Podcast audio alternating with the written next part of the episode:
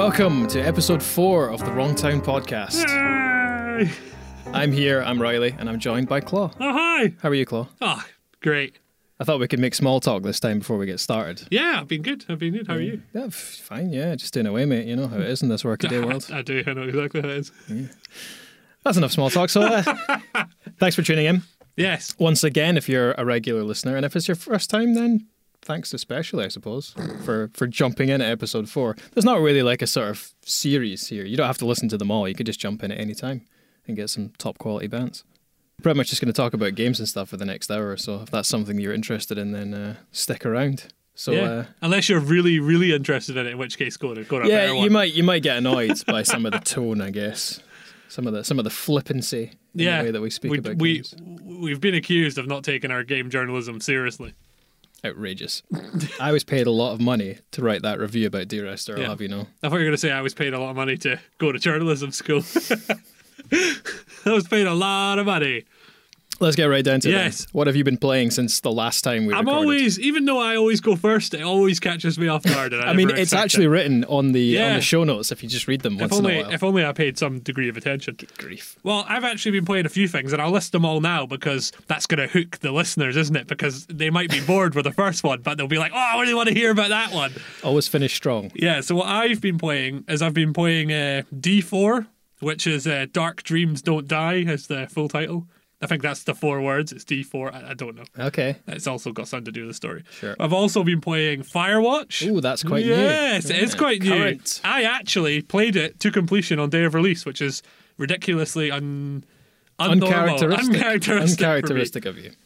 Yeah, I was really excited about it, so I was all over it. Okay. And I played uh, Journey as well on PS4, Heard of and and uh, that's actually that's actually everything I've got. Okay. So, well, let's start with D4. I was absolutely positive I had something else. Uh, it that, was matter. that was all was written on the on the paper.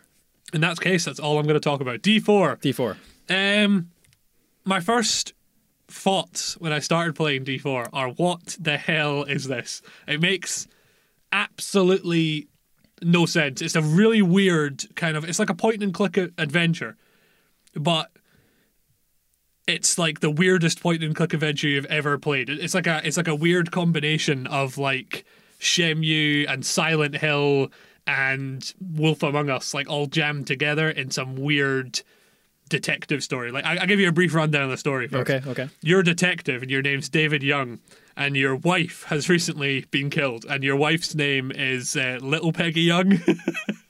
right. That's her name. Her name's Peggy Young, but he calls her Little Peggy. I'm with he- you. So it's it's weird. That's that. It just gets weirder from there. You also share your house with a roommate called Amanda, but your, Amanda's also a cat. That's not explained yet either. Right. I'm. I've, I should uh, put a disclaimer here that I've only played the prologue and the first episode, and I think I don't know how many episodes there is, but there's more than one. Okay. So I've not got it all yet. And uh, basically, the story revolves around that you're you're like a Boston police detective who quit his job with the BPD. That's what he calls it. Uh, that might be what it's really called. I don't know. I would assume so. He he quit his job with the BPD to investigate his his dead wife. And uh, I think something happened to his head. I also don't know that yet. I think he might have been shot or something. None of, and this is making me sound like I'm really bad, but you play it for yourself. None of this is explained. So uh, he's he's got a cut on his head, which is like Harry Potter's, and basically he doesn't remember anything that happened to his wife. All he remembers is her last words, which are "find D." So basically, his goal now, he's quit his job and he's just desperately trying to find out who D is. Is D the murderer? Is D like connected in some way? Is D even a person? And his only connection with the crime world now is his ex partner, who's I can't remember his name. Let me just check my notes. His partner's called it's Forrest Kaysen. That's his I partner. see why I had to write that down. Yeah. So that's the, that's the basic premise. And what you do is like an episodic game, and the first episode is really, really short. Uh, the second one's quite short as well, but I actually quite like it. It's one of the things I like about it because you can jump in and jump out. Yeah. But the premise is you basically, it's a point and click adventure mystery thing, but it has a weird kind of crime solving engine where you basically every it's like any other game where everything in the room you click on it and you look at it, but it also has this weird point system where you gain points for doing things, like regardless of what they are, looking at things, like clicking on something, listening to someone talk, you gain points. Okay. And then you can spend those points because there's like a shopping engine in the game as well for buying food and stuff. It just it's nonsensical. This sounds weird. This actually sounds a bit like. Did you ever play the CSI games? No, Well, it sounds a bit like that. It Maybe is I've got it totally And wrong. I think even just listening to myself, I'm feeling like this is an absolute shambles of an explanation of what the game is. But I think that kind of fairly represents what the game is because it is a shambles. But the main mechanic, I talked a little bit about those. It's got these weird. It's also full of mini games. That's the other thing. Like quick time events and mini games just come out of nowhere. So suddenly a character just says, "Oh, if you." Have you like seen the clover leaves or whatever? And then clover leaves just start falling from the sky, and you have to start clicking on them. It's it's, it's full of like weird mini games and stuff like that. I kind of like that. yeah, well, I like it as well. The main the main mechanic though is mementos, and basically when his partner will, if he hears of a crime that is in some way related to anything or anyone, where where D is involved, like D is an initial name or there's something any connection to D, he brings the details on the crime, and if he has an object that has some kind of like psychic connection because of his head injury, he can basically use that item, which he calls a memento, to go back in time and kind of gleam information from the past. It's nothing like CSI. Yeah, it is quite. It's like a few games though, including Life is Strange. There's a lot of similarities to it. Uh, the way that she goes in through pictures and stuff. I mean, when I started playing this, I was immediately like, "This is really like Life is Strange." And as far as I can see, it's completely independent and came first. So came maybe, first, okay. so maybe Life is Strange has uh, been inspired by this. Maybe not as individual as we were led to Yeah. believe. Sorry, I Maybe- just got a text message. maybe uh, maybe Life is Strange has been inspired by D4. But anyway, the point is you go into the past. So the first episode, you get given a police badge, which apparently belonged to a dead U.S. Marshal who died on a plane, and he was escorting a prisoner who knew something about D or something like some nonsense. So you basically grab onto his emblem and you jump into the past, and then you start investigating stuff on the plane, and it's just madness. Like that's the only way I can describe the game. It's absolute madness, and I don't really understand it at all. But it's cool. It's like like it looks really cool. It's like cel shaded kind of rotoscope animation. Like it kind of looks like The Wolf Among Us, but Yeah. more extreme, uh, like a Telltale game. It sounds very dense, just from the, the yeah, story it's absolutely so it's far. absolutely exploding with nonsense, and like I don't understand it. I honestly don't understand it. It's got like the dialogue is all over the place and the story just jumps back and forth and it's really weird like it's clearly a game that wasn't written in english like, Yeah. clearly Okay. like that's been translated and uh like there's because you're a detective and there's bits where he does like Poirot like uh, explanations where he goes to someone he's like I noticed this and that led me to and he explains stuff and it never makes sense. Like it, you at the end of it you're like left more confused than when he started talking. It's full of that kind of stuff. But Uh, it's sorry, it- I'm just looking at the Wikipedia page for this game, and all of the kind of key people associated have very Japanese names. Yeah. So that's probably why. Well, the main guy is I, can't, I don't know his uh, real name, but he's known as Swery. I don't know if that's how you say it, and he's the guy who did Deadly Premonition. ah, And he's apparently he's quite well known. He's quite respected, and he's got quite a cult following. And uh, a lot of people talk about this game and say it's really good. I like it so far. Like it is a mess. Like it's definitely a mess. Like it's off the rails, madness, full of craziness. The story doesn't make sense, but it looks and feels really cool. The music's really cool, and I think that like the comparison I made at the start, where I say it's like Shenmue, Silent Hill, and A Wolf Among Us jammed together, but with a currency system and mini games. so apparently when this That's how to describe. And Life is Strange. When- wait. stuff that in there too. when this released on Xbox One, it, it utilized the Kinect. Oh, I was gonna, I was gonna touch on that because I've got it in my notes here Ah, because on. I played it on PC. Yes. But apparently, like what you said, on Xbox One, it came out first as an exclusive, and Yep. it was Kinect. And I just think the only way you could make this game madder would be to be sitting in your living room and throwing your Waving arms your around. So absolute bonkers. I, I actually want to play it. Like I don't have an Xbox One. I'm never gonna buy one, but I'm, you know, I'm, I'm interested. If you've if you've got that game, let me know. Maybe I'll come play it. But yeah, that's pretty much all I have to say about it. All I have to say is is really good so far. Like it's confusing and a bit silly, but it's fun and it's like it's not like any other game I've played. And like with it coming out before Life is Strange, I think it's quite interesting to play it because I don't know if any of the Life is Strange guys have said anything about it, but it seems like after playing Life is Strange first and now going back and playing this, there's definitely a lot of similarities. Not not in a kind of they stole it way, but in a kind of I could definitely see them playing D4 and going like, that's a really cool idea. Let's make it better. See, the idea of going back in time using like a photo or like an, an item from the past or something seems like something that's probably been done in like a film or, or like a book or something. Yeah, absolutely. So I don't know. Maybe it's just maybe maybe two different people have been inspired by the same thing. I don't know. Maybe, but it's also it's just so similar in so many ways, and it's also I, like as far as I can tell, I'm not entirely sure yet because I'm so early in the game. But it seems like it is the same as Life is Strange in terms of what you go back and do has effects.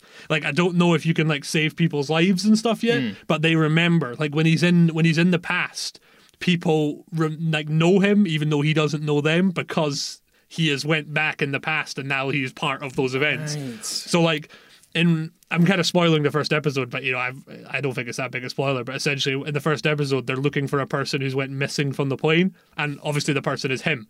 Like, well, th- there's another person as well, which makes it more confusing.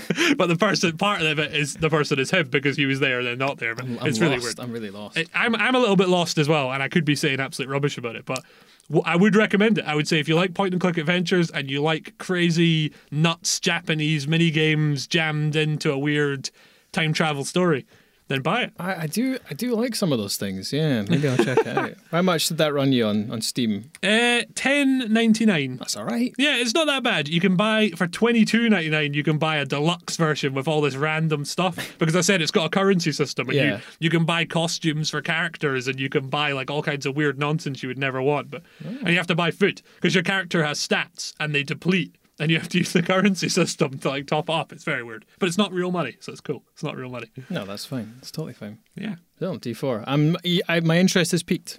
I'm interested. I've often followed your podcast recommendations and I've found some good things because of it. So It's absolutely mad, crazy I might, bonkers. might do the same thing. It's cocoa bananas. That's what it is. if you want, that's how I'd describe it.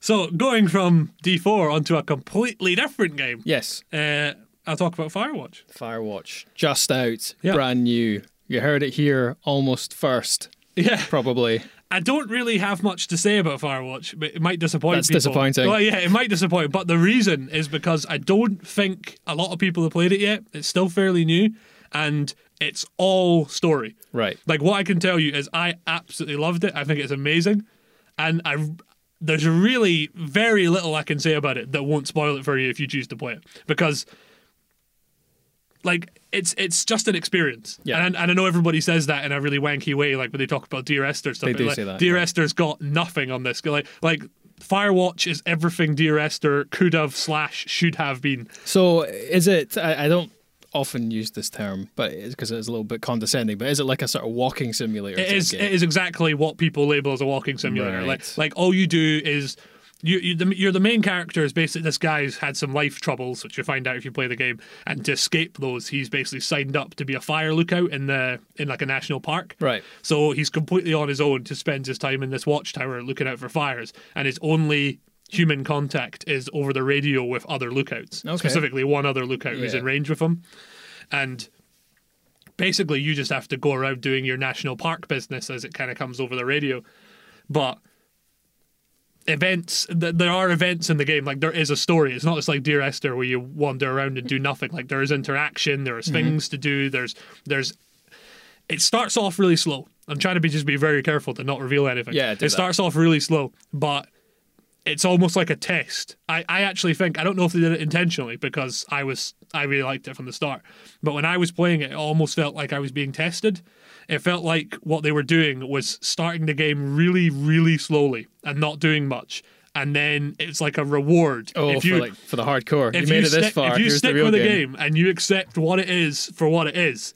then you're going to get the reward If you play for another 10 hours, you unlock a P90. Yeah. And you can fuck shit up. I, I might have even spoiled it by telling people that because, like, for instance, if you were thinking about giving up on Firewatch, you won't now because I've told you. Well, that, that, to be, that can only be a good thing. yeah, but I think it ruins the experience because you have to. It's part of it. I think part of the game is getting immersed in it. The, I think the only people you could have possibly spoiled that for are the ones who wanted to hate it. Yeah. Based on the first, you know, the, the slow opening of the game. Yeah, I mean, it's it's not like the best made game. But saying that, it's like Campo Santo is the company that made or the group that made it, mm-hmm. and I think it is their first proper like released game. I think so. It's a first, but it's not perfect. You know, everybody says it looks amazing, and it does. It looks nice. It has a really nice lighting style and everything, but it's not like an incredibly polished masterpiece. It's glitchy. Like the animations are weird. Like if you look down at your own feet, what you're going to see is just absolute nonsense. Like Right. legs flailing all over the place and vibrating. Like it's there's a lot of things and there's elements missing from it. Like one of the biggest things I thought, there's no animals in it. Like I can ruin that for you and say there might be like a, a fish or like a bird in the sky, but there's no animals. Like, you know, there's no bears or anything. There's no like wildlife. I think part of that might have been done on purpose to make it feel more isolated. Yeah. But I just thought that was something that was missing. There was a few little gripes. Yeah. But really, it's all about the story. And what I can tell you is the story is really, really good. I, I got, like, when it starts to go, I was so into it. I was just like, oh my God, this is great. And a lot of people were disappointed with the ending. I wasn't disappointed with the ending. I thought it was great. I, I think that the people who are disappointed with the ending, I think, are those people who just want everything to be great all the time, like a Disney movie. Oh, like, right, I think yeah. it's, and I'm not saying it's a bad ending. Like, I'm not saying that the ending is tragedy, like everybody dies. It's just, but it's, I think that they went with a unconventional ending, which I really liked. Oh, fair play. Buy it. Oh, all right. That's my endorsement. Buy Firewatch. It's I might, I might buy Firewatch. Yeah. The thing is, I'm, I'm not normally into that sort of thing. Yeah, But and it's it's fifteen like- pounds. it's it's it's it's like full release. It's full price for that kind of game. Yeah. but I think it's worth every penny. I don't, I don't think if if you're the kind of person who prices your games by the hour, you know it's not going to be worth it for you. But Mm-hmm. I If you're the kind of person who prices your games by the hour, then you're a moron. yeah, I I definitely like paying fifteen pound to play Firewatch. Mm-hmm. I feel like I got my money's worth and then some. If the story is as like big and, and full on and like sort of encompassing as you say it is, It isn't I, really I probably big. will enjoy. I mean, it's small. It's really small, but it's super engaging. Like, engaging it's- is the word I was yeah, actually looking for. Yeah. and it's like I'm just trying to avoid using really wanky words, but it's like it's intimate. You know, it's like it's very there's almost no characters and there's almost nothing going on. But what there is is so good. Like I was so invested. This seems like the kind of game that I would like to play on like a Saturday night in my house with the lights off on my own with like a bottle of whiskey by my side. Yeah. And I think maybe you should do it. I might, yeah, I might do that. That sounds that actually sounds really good. But it's really good. It's uh I mean we're early in the year, but it's definitely my game of the year so far. I'm with what's with what seems to be coming out this year, it might stay that way. But Well, you know, we will talk a little bit later on about some of the things that we're looking forward to. Spoiler, you might not be looking forward to much, but yeah. you know, surely a game like that it like just proves that you know things can just drop and and be really good. Yeah, that's that's what I'm excited about. Like it just for me, I mean, a lot of people have been following it because there was some pretty influential kind of indie game makers involved in kind of bringing it to life. Yeah. not in so much making it, but just involved with getting that kind of game off the ground. But like. I had heard nothing about it. Like for me, it just came out of nowhere. Like two days before it came out, I just started seeing articles about it, and I just read about it, and I was like, "That sounds great." Downloaded it on day of release, played it in one sitting, and was very happy. And uh, the other thing people have been saying is no replay value. I don't know about them. I'm playing it again. I thought it was great, really good. Well, are you playing it again because you think it might be different, or just because in the same way you might watch a film twice, you just want to go back through and enjoy it a second I think time? it's a little bit of both. I don't think it can be different. I think Right. it's an on rails story. Okay. But you can definitely do different things in that story. Like, Interesting. Interesting. was That's great. Twice you've piqued my interest. Yeah. In the first 20 minutes of this podcast. Well, I've got That's one- one peak per 10 minute period. I've got one more game to talk about. Oh, It's similar. It's called um, Journey, which is uh, I know it's a pretty popular game. It came out in 2012, and I got it for free. I think when it was on uh, PSN, whatever they call yeah, it. I actually, uh, just to interrupt you, I was like, I really wanted to play Journey about two weeks ago, and I was sure I'd got it as part of a PSN, like PS Plus free games thing. I was absolutely 100% sure I had it in my library, and I couldn't find it. it. Is it on PS4? Yes, I don't have it. I played it on PS4. Someone's robbed me. Well, unless I unless I paid for it, but I don't remember doing so. Hmm. But I would because I'm gonna say it was good. Okay, go on. but not completely. I'm not gonna sing its praises. I mean, that doesn't everyone say Journey's good? I'm not saying that yeah, makes it I- invalid. I, I think they do, but I, I've actually got quite a lot to criticize about it. But I think it is still a very good game. so what, what, what is it like? What is Journey? What is Journey? That's a really hard question to answer because what is it? It's like it's a really weird, like third person kind of puzzler game. Hmm. Like you're basically you're this little character and when it starts you just start in the middle of a desert and there's nothing. And i love the way the menus and everything are put together at the start of the game. Like it just it doesn't feel like a game. There's no option settings and crap like that or it doesn't feel like there is. Yeah. like you just you're in a desert and you're just there and there's nothing around and you pick a direction. And i don't know i can't remember if anything drew me in a certain direction. I certainly felt like i made the choice myself but apparently it's like I don't think it's procedurally generated, but apparently your journey can vary quite a lot. It's not always exactly the same. Mm-hmm. But you start in this desert and you just start walking, and you just walk through the desert, and you you can basically you find out what your character can do. You can slide and you can jump a little bit. Can't really do much, and you start stumbling across ruins. And when you start stumbling across the ruins, you find like a little bit of something, and then maybe you find like something interactive, and you basically just have to keep progressing through the landscape. And the puzzles are basically how to keep moving forward. But it gets bigger and bigger, and you find like abandoned towns and massive abandoned buildings and crazy architecture, and then you start to find these weird creatures.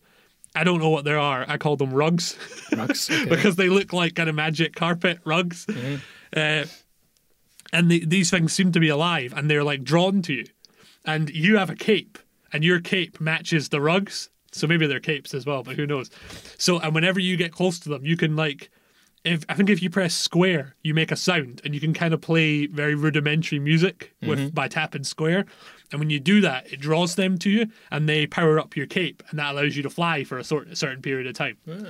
So basically, the whole game essentially is just making your way through the world, constantly trying to progress through the architecture and getting your cape to grow longer and longer and longer by freeing more rugs, and then you can just fly more and more and more. right. I see. It makes absolutely no sense. I didn't get it at all, but it's really like a beautiful game. Like the sound, the picture, like everything about it is perfect. Like in design terms and how everyone works and stuff, it's it's an amazing game. It's. That, that's pretty much what I'd heard. Like most of the most of the praise was about how kind of polished and Yeah, how nice it was to play. It's very, very nice. It's but here comes the negative because for me, it's a little bit boring. Ah. It's like it's like watching an interactive movie. There isn't a lot to do except run around and just you know collect rugs. And it's like watching an interactive movie, which I'm a fan of. I like that kind of thing. But this was like watching a boring one. Like it felt like it, it isn't. It didn't feel like a story was missing because there was elements there, and there was even like kind of loading screen cutscenes between regions, which implied that something bigger was happening. Yeah. But it was so vague and so mysterious that you kind of felt like it could be anything, and I don't really get it, and therefore it kind of felt missing. It just felt like a little bit repetitive, and I wasn't really that invested for like the first half. I would actually say my investment levels kind of drooped as the more I went into the game. Right. But then it starts getting really interesting because it starts to get bigger in scale. And then the whole I, I forgot the biggest point as well. The biggest point of the whole game. The whole point is you're moving through the world, but you're moving through the world because there's a mountain in the distance with a light on top of it. And that's what ah, you're So going it's like for. a dangling carrot. Yeah. And I, I totally forgot to mention that at the start because that's really important. That's why, that's what your journey is. Your journey is from starting in the desert to mountain. To the mountain, right? and that's all you do. And as you get closer to the mountain, it gets more dramatic. And like it just kind of builds in scale and monsters start trying to kill you like they're like and every time you get hit by a monster it depletes your cape and you have to earn it back. So it's difficult because your cape is what allows you to fly more and more to progress. And like by the time you get to this mountain like you're approaching the mountain it just it just becomes really epic and it started to suck me in. I don't know why because it was weird because I felt like I was doing less in the game, but it was far less boring. And I think that's maybe just says more about me than Journey. Because when you're doing puzzles and when you're jumping and platforming, this kind of stuff that probably appeals to gamers, Yeah. I was bored as hell. But when you're just walking, but the story is there, Yeah, it's unfolding. exactly, I, I was really invested. See, I like the sound of both parts of that actually. And really one on one that. thing I thought was really cool. I mean, I'm not going to ruin it, but essentially, you get to the you, you approach the mountain and you're trying to get to the top of it, and stuff just goes crazy, and it becomes really good. Like it totally swung me around. So the start, I was like, this is really cool. The middle, I was like, I'm really bored, and the end, I was like, this is amazing. The music and everything, everything comes together, and other characters appear. And when I was playing this, I thought that they were just AI dropping in and dropping out, like, you know, to imply that other people were on journeys. Mm-hmm. I could be wrong about this because I can't find any corroborating evidence, but I believe that those people who drop in and out are real people, Real people playing, game. Journey. That's cool. It is cool, and it's and I've probably ruined that experience for anyone else. But for me, it was so much cooler because I didn't know that at the time. Yeah. So I was like, in my head, I was building those little relationships that you build with characters in a game. Like, you know, if you're playing like a squad based game, you know your squad are just characters that are not real, but you Yeah. get invested in them. Yeah. That's what it was like for this. And then to think that those were real people, it was like, it totally changed. I was like, oh my God. And I actually started to feel guilt because of some of the things I did. Because there's one bit where you're moving through this blizzard. And this guy, this person was with me, this other person on a journey, and we were like helping each other. We were like jumping and like moving together and shielding each other. And then eventually, like we got attacked and things got crazy, and I left them behind. And I, and I, and at the end of the game, I was like, that was a real person. I was like, and I abandoned them. Like that's You monster. yeah, and like that's one of the coolest things about the whole game. I think like there's a, it's it's beautiful and it looks amazing and these epic landscapes and the music, the sound design is spectacular. Like, I don't know who did the sound, not just the music, the, the whole sound of the game is incredible. I don't know who did that, but it's great. Um, the most the the most impressive thing about it is that whole kind of other people dropping into your journey and Yeah. i didn't even realize it was happening. And at the end i think it's because in the end credits it's, it tells you like the names of the people you met or something. And i was just like oh my god those were real people. All those people were real people. Because i was saying stuff to myself while i was playing it like come on buddy we gotta do this. And i was like i was a real person. I, I like to think that, that i like to think they were the same. you. yeah exactly. captured by uh, if you have a PlayStation camera or something, it just sort of beams your voice across. Yeah. That's that's my biggest regret is when I completed Journey, I was so invested in the end that I didn't screenshot who it was. I would like to look him up. Yeah. he's probably a loser anyway. Yeah, But yeah, that's my um that's my summary of Journey. It's like I don't know if I love it as much as everybody loves it. Like I think I have to say that I found a lot of it really boring and just a little bit too arty, like a little bit too kind of like pointless. Yeah. but it, when there was bits of story they were really epic and that whole mixing other ai people on journeys is great. So like conceivably my understanding is if you're the only person in the world on ps4 playing journey then you'll be alone the whole game. That's Right. my understanding of it. Because people just appear and drop out and I, I thought that was really nice. It was, it was a very cool experience. Is it like top 10 games ever? No probably not but really it was a really cool experience. I'm glad i played it. Well, there you go. Third third game. Th- you're three for three in, in piquing my interest. Although I might drop D4 out of there, to be honest. What, what, one, one thing I'll actually say about Journey as well, which I really liked, this is a little bit, yeah, but I just thought it's worth mentioning because I looked up who made it, and it's a game company called That Game Company. That's what they're called, That. Game Company. And it's two people founded it. And this sounds incredibly, blah, blah, blah, blah, blah, but I like it. The way that they make games, this is supposedly from their creative team. The way that mm-hmm. they make games is, in, is instead of coming up with a concept or instead of coming up with a mechanic or a genre, they basically say that they make they come up with a story like an emotional st- response that they want and then they work backwards from there. And I, I think first of all that's a really cool thing that i've never heard before but also i think when you play journey you totally feel that because the game is a little bit all over the place mm-hmm. and i think that's part of it because they basically decided that they wanted to tell a certain kind of story and then the game came afterwards and i think it's really cool knowing that when you play it because you get that feel of it. Because a lot of the time you're like, what is this? And why is this? And I think the reason that Journey's so unique and other games have not been made that are like that is because of the way it was made. Because they didn't start out by going, we want a little game with stick legs that's going to be in the desert and then he's going to use rugs to fly. that came after. That just like kind of organically formed. And I think that's a really cool way to make a game. Sounds like a really hard way to make a game. Yeah. Oh, respect. Fair yeah. enough. But that's uh, that's everything I've been playing. All right. What, well, what have you been playing? what have I been playing? How to rest my jaws. I've been playing uh, things which seem a lot less potentially relaxing. Would you say your, your gaming experience has been quite relaxed with Firewatch Oh, yeah. and, and Journey? Well, Firewatch has its moments. Right. But you know, are you ever feeling like angry or are you ever feeling like you're really holding the controller very tight No, to the the, point where only you might the only point it? of like stress would be in the journey when there was just moments where I was really bored. Right, okay, fair enough. Well, in that case, I'm going to do a 180 because I've been playing Bloodborne. nice. So, uh, so many people said that Bloodborne was like, oh, game of the year 2015, man, it's the greatest thing ever. And I never played it. And I was like, I've, I have to play it because obviously everyone talks about how great it is. Um, so I picked it up and I actually thought, right, Morally, morally obligated to I'm play. gonna I'm gonna put some serious hours into Bloodborne and see what happens. So, for those of you who don't know, there's probably not many of you who don't know, but Bloodborne is um, it's from the same team who made Dark Souls and Dark Souls 2 and Demon's Souls. It's basically Dark Souls 2.5. Well, actually, it's it's kind of. I think a lot of people consider it, especially Dark Souls fans who are quite the hardcore mob. They consider Bloodborne to be like Dark Souls light, so more accessible, Yeah. more forgiving.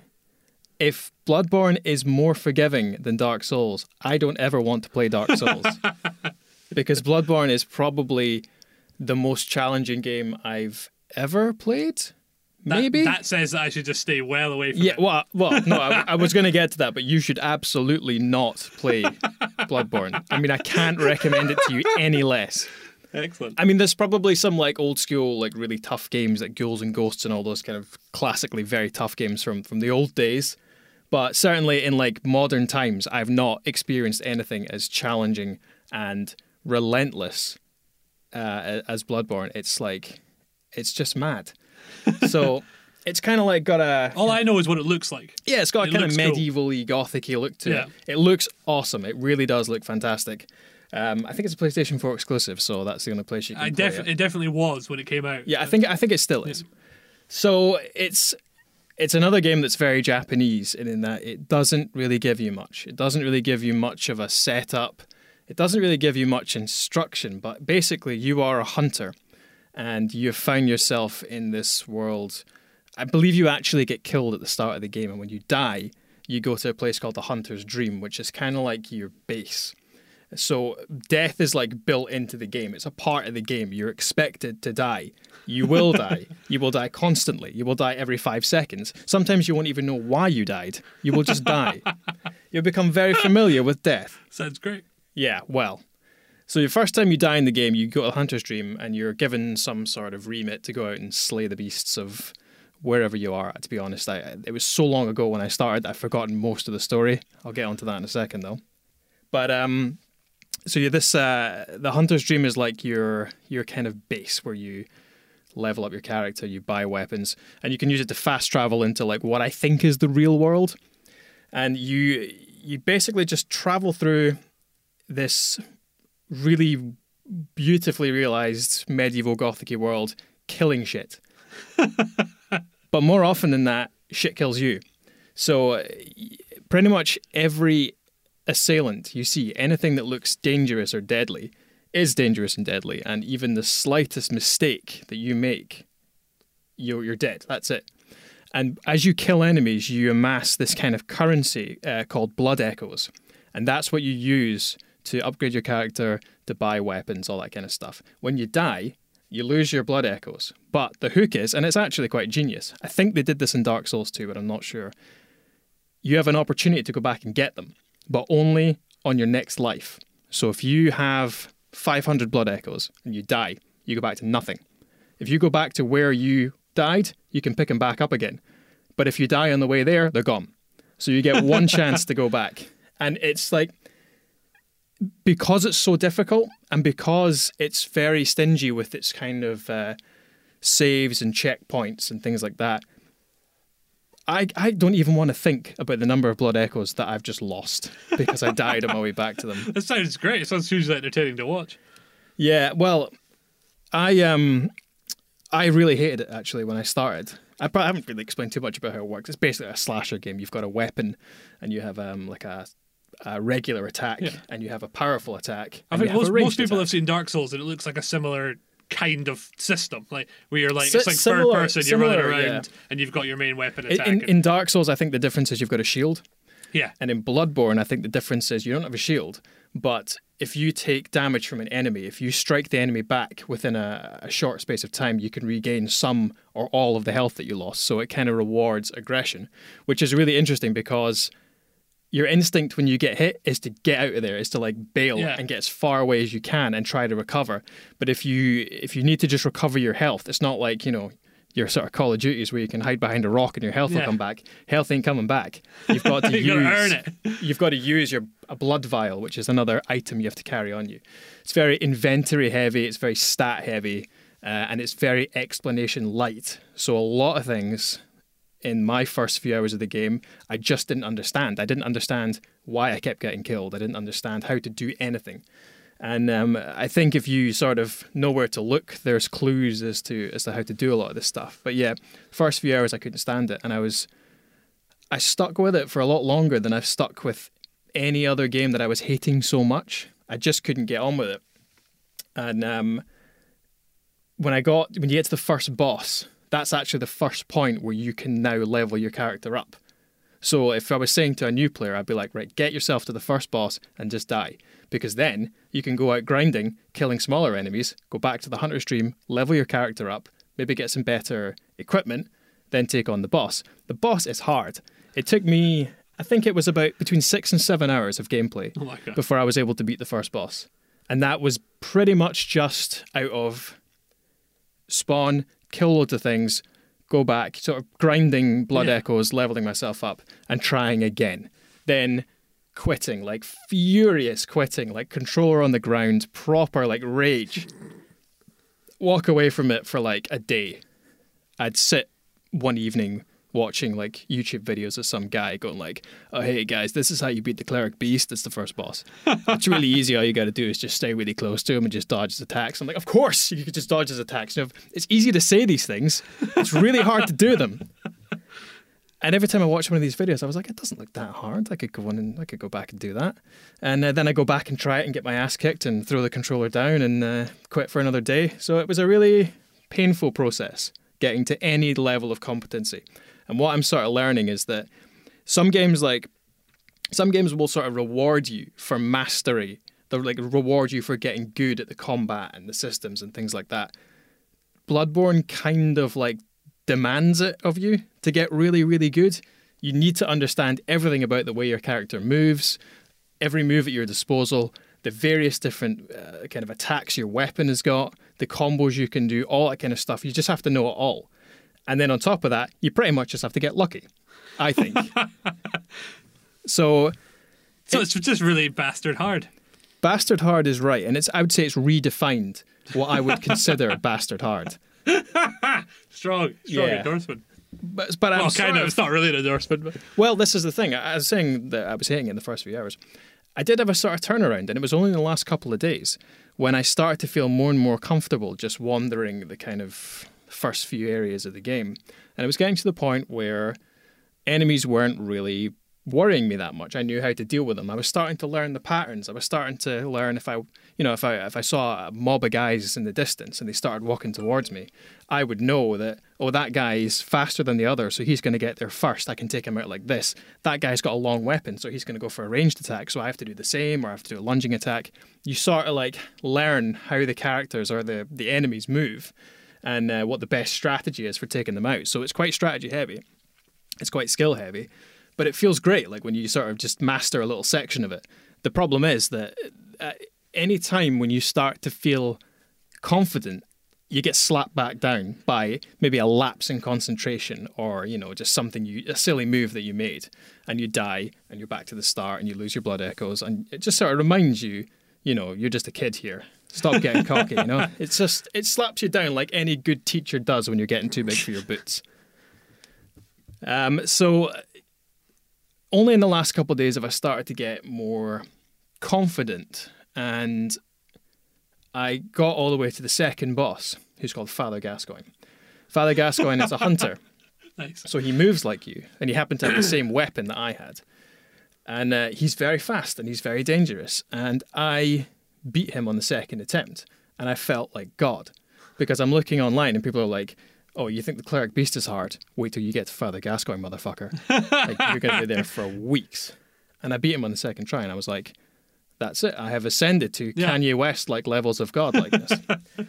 And uh, it was amazing because actually, when the great thing about Father Gascoigne and that boss fight, and the fact that it's so awesome that I beat him second time, is uh, he turns into like a huge beast when he gets down to quarter health, where he just starts running wildly at you.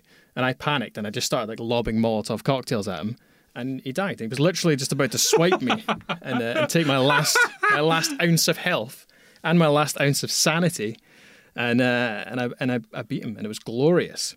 And I was like, he got so many blood echoes. It was something like, and I'm going to say eight thousand. That's probably not a lot, but for where I am in the game, that's a lot of blood echoes. That can level me up a few times.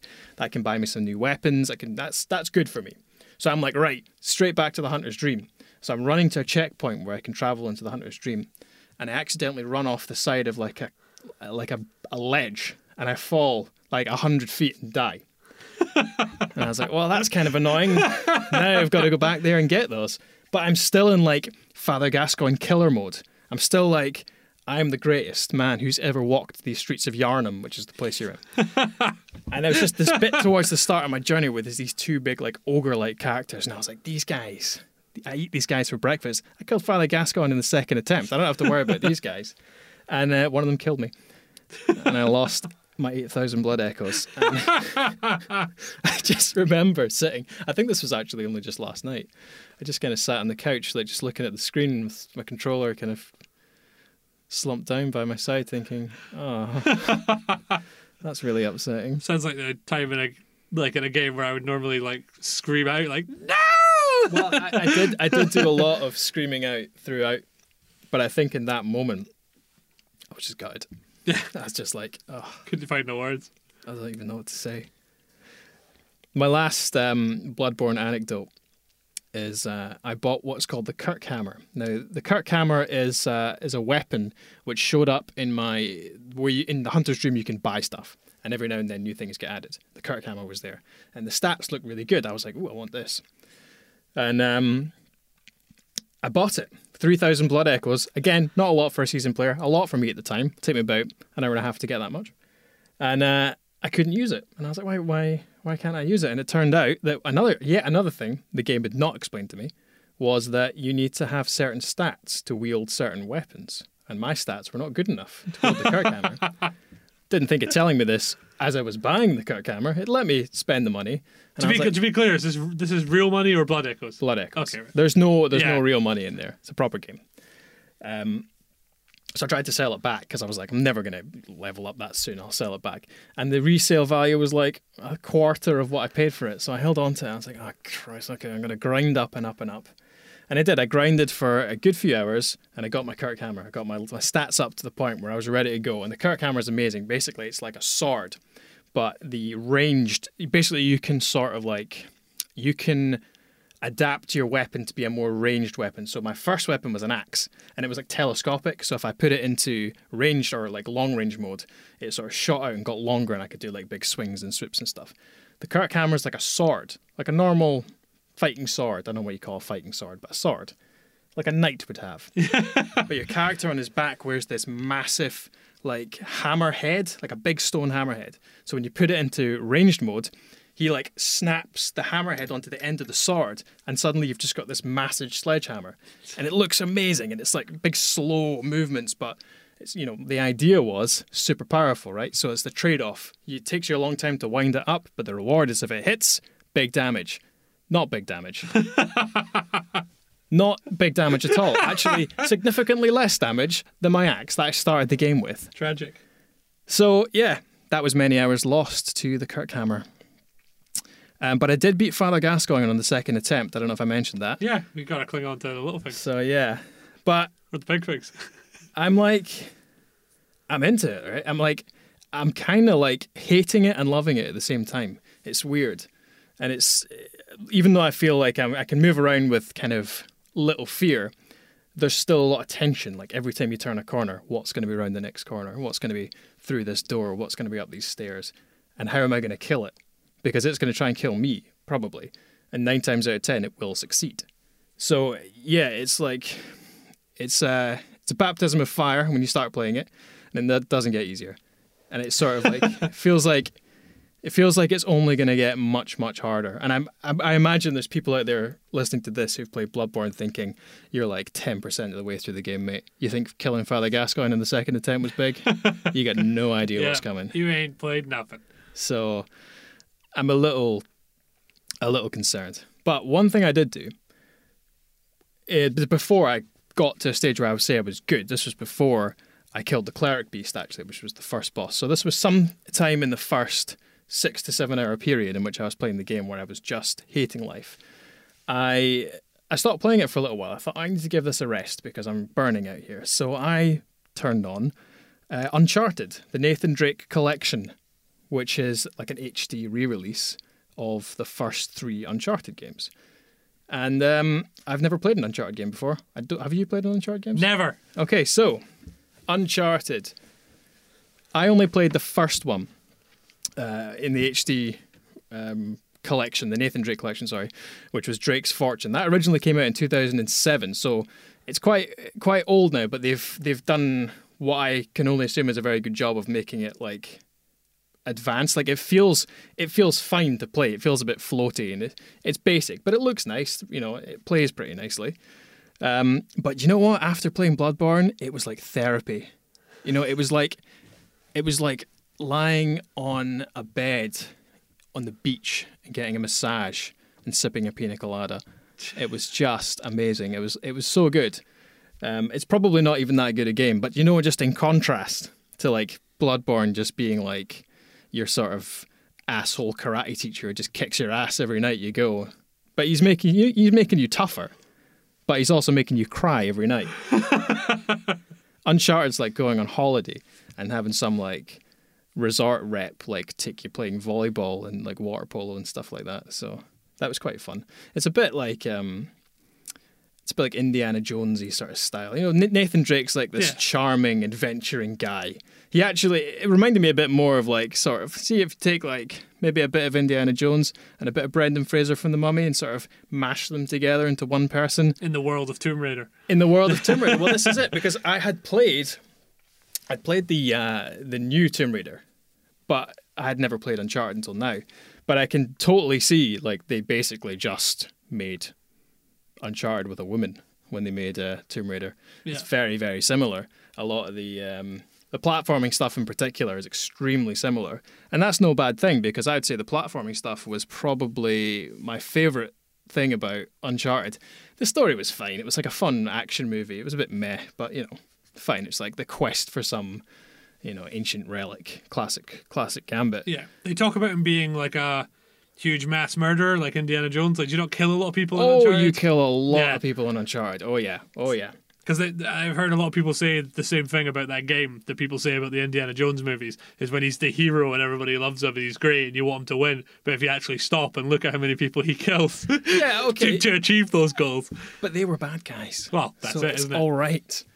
Uh, no, you do you do shoot a lot of people dead, um, and that's actually one of my complaints about the game. Not the fact that Nathan Drake is a mass murderer, but the fact that there were so many shooting sections, and they were kind of like, you know, you know how like back in the old days. And I, fair enough, this game was released originally at the time when this was what every game was doing, but that Gears of War thing where you just walk into an arena like a space, and Yeah. there'd just be lots of like suspiciously waist high objects. It's, just, it's like the order, like it was a more recent example. Like just Yeah. like just a kind of You sort of know it's in- coming. You're in a room and now you just have to cover and shoot until everyone's dead.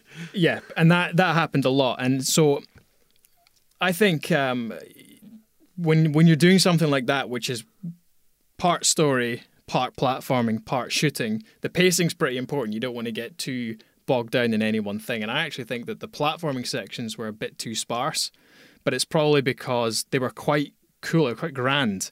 You know, sometimes you're like climbing around the outside of, a, of an old falling down castle, and sometimes you grab onto something and you know, the bricks start falling, and you got to move quickly and things like that. Um, I think the shoot there was too much shooting, but I guess it's probably easier to just make lots and lots of gun battles than it is to make like really cool, innovative. Yeah. Or, you know, it wasn't really innovative at all, but you know, interesting platforming sections. Um, so I sort of get that, and also like 2007, like that was the same year that I think that was the same year that Mass Effect first came out. And Mass Effect is an incredible trilogy. It's one of my favorites. But the first game, like the, the sort of shooting and combat in that, is gross. It's absolutely Yeah. horrible.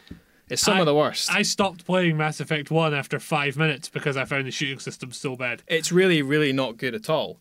And you know, if I can't speak for how the game was this game in, in 2007, but certainly now in the Nathan Drake collection, I thought the shooting was fine. But it was just fine. It wasn't like particularly good. It was just fine. So yeah, Uncharted was a nice little uh, It was cleanser. it was fine. It's like a lemon sorbet. it was fine. No, actually, I do like lemon sorbet. It was like it was like a mango sorbet. Yeah, it's you not know? what I want. I would have preferred right. it was a lemon sorbet, but it's all right. It's fine. It does have. I think probably I could probably count the number of times this happens on one hand, which is why it's so weird. Quick time events that just come out of nowhere. Yeah. And you don't see them coming, and it's not like in Shenmue where quick time event and it, it's associated with like this loud, harsh beeping noise Yeah. In this, something's happening, and then just a PlayStation face button will appear in the bottom of the screen, and you've got to be really quick to press it. So you can't like it's not like those games where you're tired of like shooting, shooting, shooting, and then a cutscene starts and you're like, oh, okay, I can put my controller down, take a sip of my drink because you never know. There's like five of them spaced out through the game. It might be one of these times when you've got to push a button quick or you die. But it's quite forgiving with death. You sort of just go back like to where you were. I would actually recommend playing it. I think it's I think it's fun. I think you'll enjoy it, and uh, I'm going to play the other two games in there as well because you know I've got them. So I might as well. Yeah, why not? Why the hell not?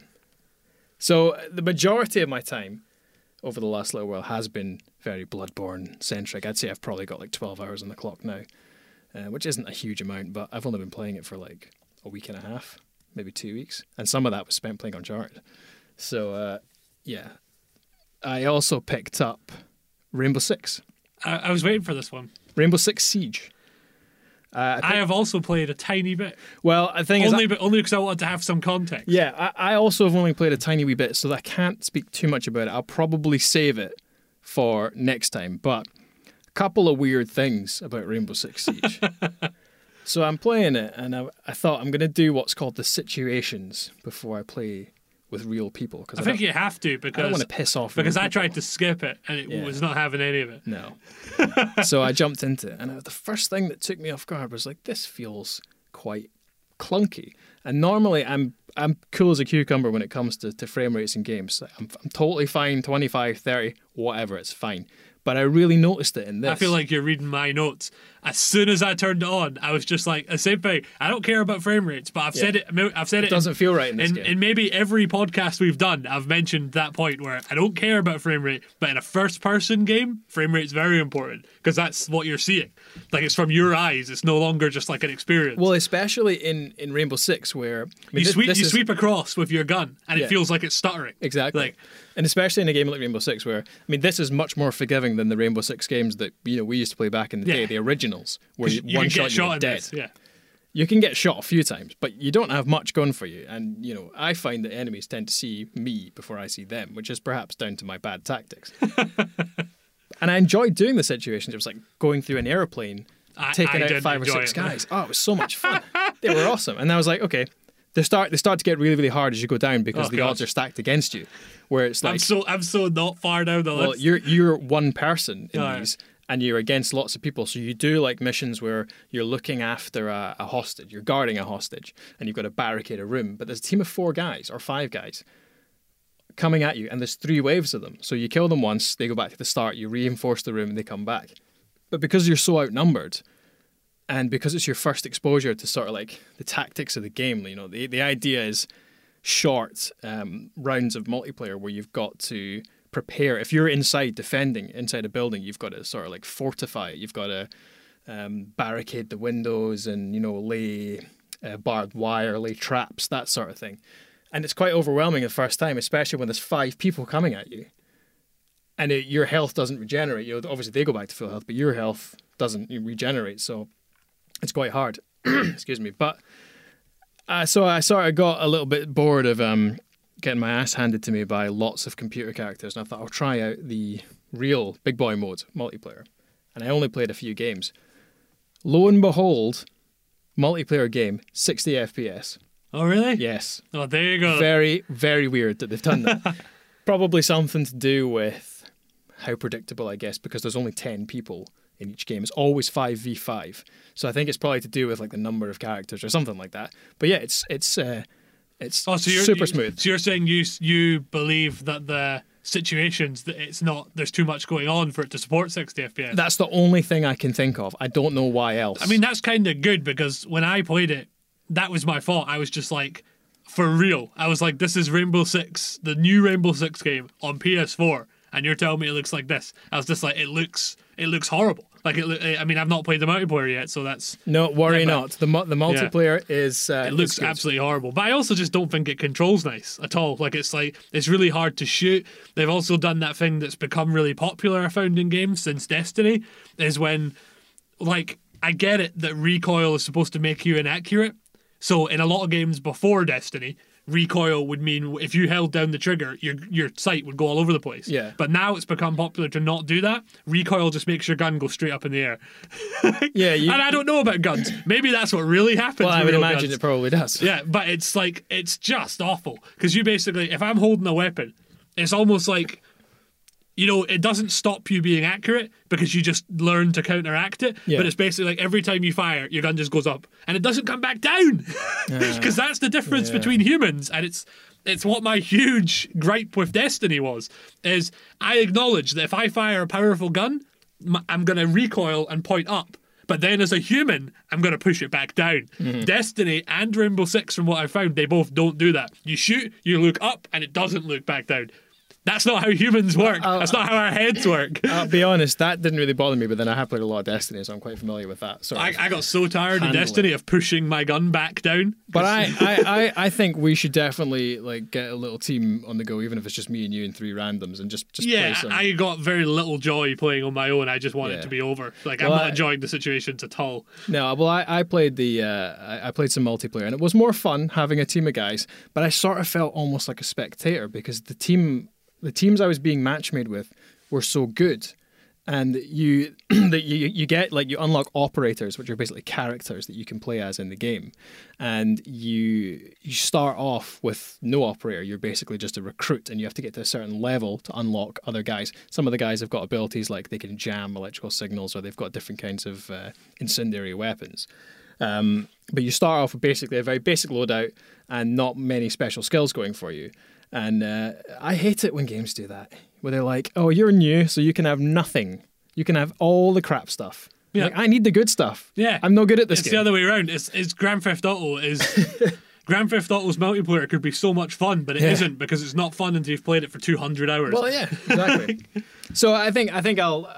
That's probably I'll leave it there for for, for Rainbow Six Siege because I I would say I barely scratched the surface. I Yeah, played a couple hours, but most of exactly that same for me. We, we'll probably talk about it in the next one when we both had a chance to get stuck into it more. But Yeah. my first impressions, if that's what this is, first impressions of Rainbow Six Siege, ain't liking it so far. well, my, my first impressions are actually liking it quite a bit, but I worry it's got that same problem of me as a 29 year old man unable to keep up with kids with super fast reflexes. Yeah. I also don't me. like the classic Ubisoft things. Or first thing it asks me to do is sign up, sign into Ubisoft account. Yeah. And you know what? I'll, I'll I'll give them the credit now that it doesn't make you do that anymore. They've learned something. They're still trying to push their useless, nobody wants it account system, but at least they don't force it anymore. So that's one positive. Well, there's a lot of like. Um, And the pre-rendered graphics.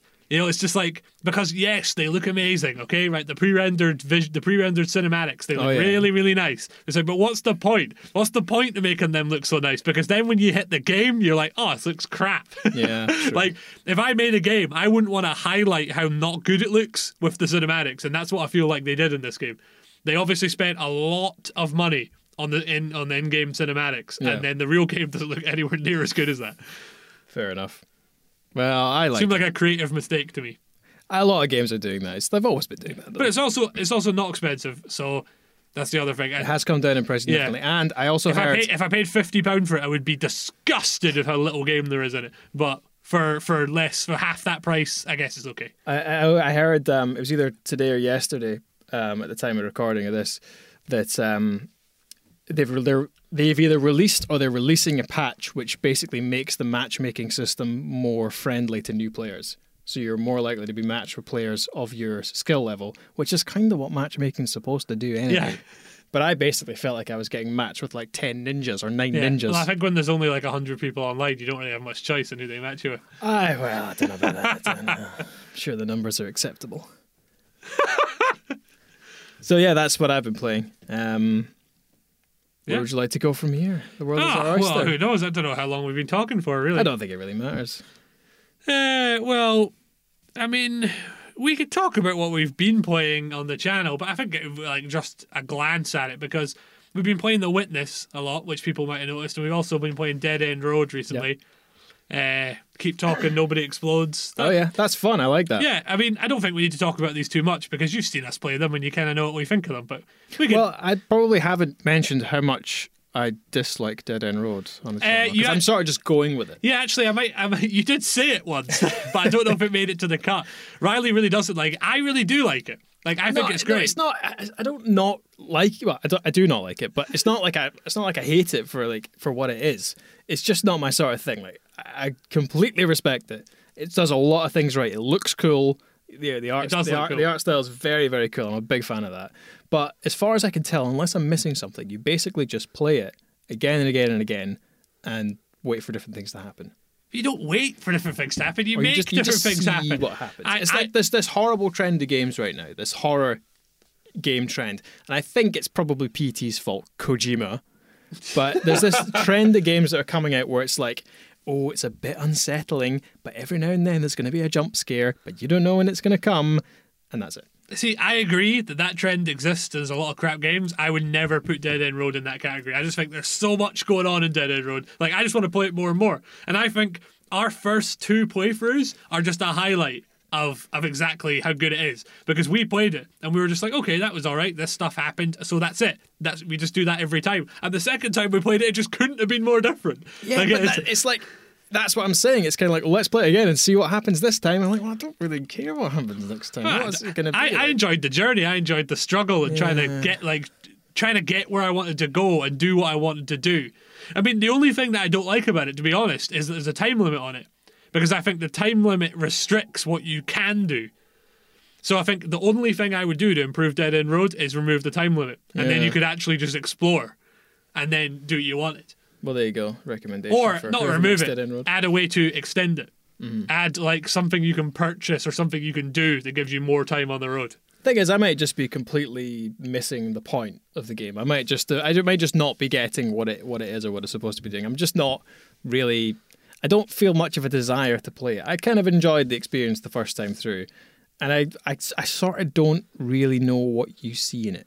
i don't really know what it is i see it either but i i, I love the style and i love the way it looks Yeah. and i love the actual the main mechanic of the game the driving i like i think it's really cool Yeah. so it's incredibly simple but incredibly cool and i i just love the tension the suspense i love the the race like i love the kind of i feel like i'm in trouble here and i'm trying to get out of it and there's a tension in it there's a like making decisions do i go here do i go there i'm running out of fuel how much money do i spend trying to win more money with scratch cards like i just find the whole thing very very exhilarating I like, do, I do like the scratch cards. Yeah. I got to say. like I want to play it. The first thing I did after we uh, had finished recording it, I went home and I just played it for another two hours on my own. Well, like that's that's fine. That's a good thing. I It's think it's I think it's it. great, and I, I think it's really good that one guy just made that as like a project. Like he just Yeah, no, that that aspect of it, I'm I'm genuinely very very impressed with because it does feel very very cool. I, I think. I think it does Dead End Road a disservice to put it in the pile with all those kind of like PT knockoffs because I, I think there are a lot of games you know we're we're drowning in games where it's walk around this environment and a jump scare will happen every so mm. often. Dead End Road isn't that. There's stuff going on in Dead End Road. There's there's strategy. There's like there's just there's more to that game. I, I, I would I would agree that there's stuff going on. I'm not sure that there's enough stuff going on for me, but you know whatever. I also like games you can jump in and out of. I'm Mm. I'm kind of the opposite when it comes like something like Bloodborne, not just because it's really hard, but I'm just never going to play that because it demands too much of me. I like that I can go. I'm going to have a run a dead end road, and you jump on, and you've got 20 minutes. Like that's it. That's all there is. I like that.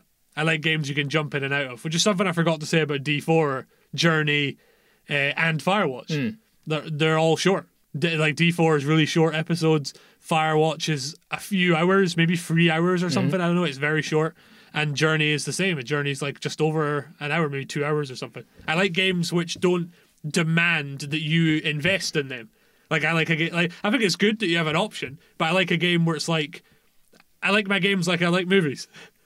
I, I like to decide how and what I want to do. I think there's room for both types. I'm a big fan of like a short game, the one you can just experience the whole thing in one sitting. I definitely like that. You can't experience like, you know, Skyrim Yeah. in one sitting because it's going to take you 50 hours to get through it. Yeah, I, I, I don't think you should be able to experience everything in one sitting because I'd say again, I don't think Dead End Road is that. Firewatch maybe is, but like, uh, but I feel like the, it's the option. You know what I mean? Because the reason that I don't play games like Skyrim and stuff is because really I can't play them because you can't play Skyrim without investing in it. You know, you can't go like, oh, I'm just going to play two hours of Skyrim. It's like, well, no, because you have to play 10 first to get all the stuff and get all the things. Like, you know, it's, it's like, it's like those games where you can't play them unless mm. you invest. And I would say there's, there's, those are the games that I don't play. Yeah, it's good. It's good to have the choice, especially because we're we're busy people. Yeah, We're adults now. We've got 'cause, like, jobs and stuff. I would never say Skyrim is bad. I couldn't even really comment on it because I've not played it enough. But mm. the reason that I've not played Skyrim is because I feel like I can't play Skyrim. Because if I decided tonight I want to play Skyrim, well, I know I've got about 30 hours ahead of me before I've seen, like, before I'm properly into it. I and I you'd just don't have spend, that like, kind of time. At least four or five hours at like the character creation screen, Yeah. just like tweaking things. It's like when I've tried to play Fable. Like I quit Fable 2 when I was still a child. like in the game because I just like I was so tired as I was like I don't have this much time. I thought I thought Fable Two was great. I didn't think much of Fable Three, but I Fable, Fable 2 was might be great, but I didn't have enough time to find out. I only had a couple hours. Molyneux's best game, hands down. Should we do some questions?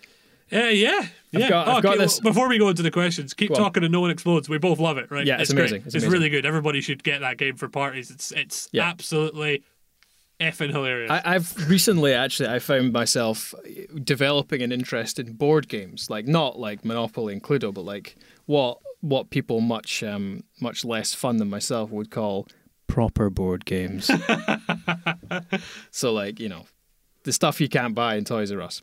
Not like not like Which Dungeons is funny. and Dragons. it's funny because I would say the total opposite. I would say Monopoly and Cluedo are proper board games. Yeah, and then the well- other games are like card games and role playing games. and Yeah, stuff. yeah, you know. Well, you know, this this games Monopoly like, um, is a proper board game. I, I, I will take back what I said about Monopoly because I like Monopoly. And I, Yeah. Damn anyone to tell me different, even though it lasts forever and it destroys families.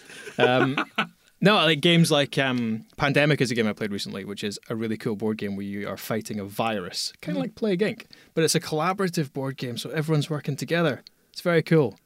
I want to play as a virus. You no can. interest- No, that's Oh, the right. thing. There's Well, an that's good. expansion mode where, where one player can be a bioterrorist and can help the virus. Ah, I love it. I'd like to do that. Yeah, so there you go. F those people. Anyway, F them all. I wasn't going to develop into a board game spiel because I'm nowhere near qualified enough. But keep talking, you know, explodes put me in mind of that where there's like it feels like it's got a kind of tactile element to it. Even It doesn't does- feel like a video game. Yeah. It feels like something else. Like, Yeah. Uh, I also have this thing on my my notes, which was on my notes for last week, and we ran out of time last week, and we're probably ran out of time this week. But it was just a thing about um, games we were looking forward to, which Oh, was a much more relevant conversation in January than it Yeah. is now. Well- Maybe do you want to just hammer yeah, through it? yeah. What, what games are we looking forward to in 2016 is the question, right?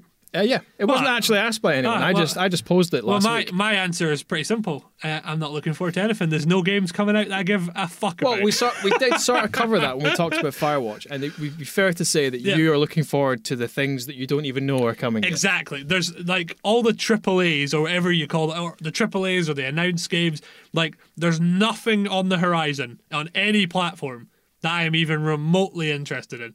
The only exception being uh, Detroit, the the David Cage game. Oh, fucking I Cage! Are you serious? I don't think it's going to come out in 2016, but if it is, then that would be the only game I'm looking forward to because I like their games. So you know, I love, I love Heavy Rain, and I love uh, even more. I like Beyond Two Souls. Like Yeah. I just, you know, there's there's a lot of wanky blah blah blah blah, blah in the, but I really like what they are, and that's the only game which has been announced that I'm looking forward to right now. I didn't edit my list of games from last podcast, so some of these have actually been released, like The Witness and uh, Rainbow Six Siege. no, I, Rainbow Six Siege had actually been released when we were going to talk about this. Um, I said Street Fighter Five, which I would really like to play for some reason. I feel like I really want to play Street Fighter Five. Is that weird? I don't know. I think that's weird. I honestly couldn't even tell the difference between it and all the other games. Ah, what? Are you having a laugh? You're a professional troll, Street sir. Fighter Five, Tekken, it's all the same. Oh, you, you, Tekken. you Yeah, I'm trolling a little bit, but I, I'm just. Tekken's for I'm not a hard. Tekken's I'm, wee kids. I'm not a hardcore gamer. Like, I- and I know that's funny to a lot of people who are listening to a podcast about games. But the only reason I'm here is because it'd be like y- you might care about what I have to say about some games I've played. And if you do, then you're here. But like, I'm not a games journalist, and I don't even consider myself to be like a hardcore gamer. Like, like I just like games, and that's it. I like I likes what I likes, and sometimes I likes things that I didn't think I was gonna like. There you go. Very, uh, very articulate. Thanks. Uh, I'll just present a short list in uh, in bullet point format. Uh, number one, No Man's Sky. It's going to be crap, but I was I'm excited about it about five years ago. It's absolutely going to be crap, but Yeah. you got to look forward to it. how can it deliver? I mean, how can it? It absolutely cannot and will not. Yeah, Elite Dangerous, I think, is kind of done everything that No Man's Sky could hope to have done. Now Yeah. they've added the Horizons like expansion where now you can land on planets in Elite Dangerous. There you go. Missed the boat, lads. Yeah, Number two, Mass Effect Andromeda. I'm a big Mass Effect fan. So, you know, obviously that's going to be great. Although apparently might not come out this year. yeah. So maybe next year I'll be talking about it still and saying, I'm really looking forward to Mass Effect Andromeda. Yeah, well, I think the rule is uh, when a game is announced, you just add two years on the expected release date and then you'll get it. Yeah, especially if it's a fucking Bioware game. Number three, Doom. It's a reboot. It's just called The Doom. new Doom. Yeah, Doom. Just called Doom. Uh, I also think that might be rubbish, but uh, I'm I'm a sucker. still be excited I'm about a it. sucker for Yeah. Doom, so yeah, I'm excited about Doom. Number four, Heavy Rain, which we just mentioned. I've never played Heavy Rain, but it looked quite good. Yeah, Heavy for, Rain for and- for a cage game, it yeah, looked quite good. Heavy Rain and Beyond Two Souls They're doing an HD pack. Yeah, HD pack together for like 20 quid or something on PS4. I'm all over it. I've already pre ordered mine. Gonna rinse them. Number five, probably not much to say about this. Uh, EA Sports UFC 2. I'd like to play that. Bleh. Again, I'm pretty sure it's going to suck. I'm noticing a pattern actually. Many of the games that I'm looking forward to are probably going to suck, apart from number six, the Batman Telltale game. Ugh, But it's not about Batman, it's about Bruce Wayne. great. It's going to be amazing. It's gonna be like Gotham.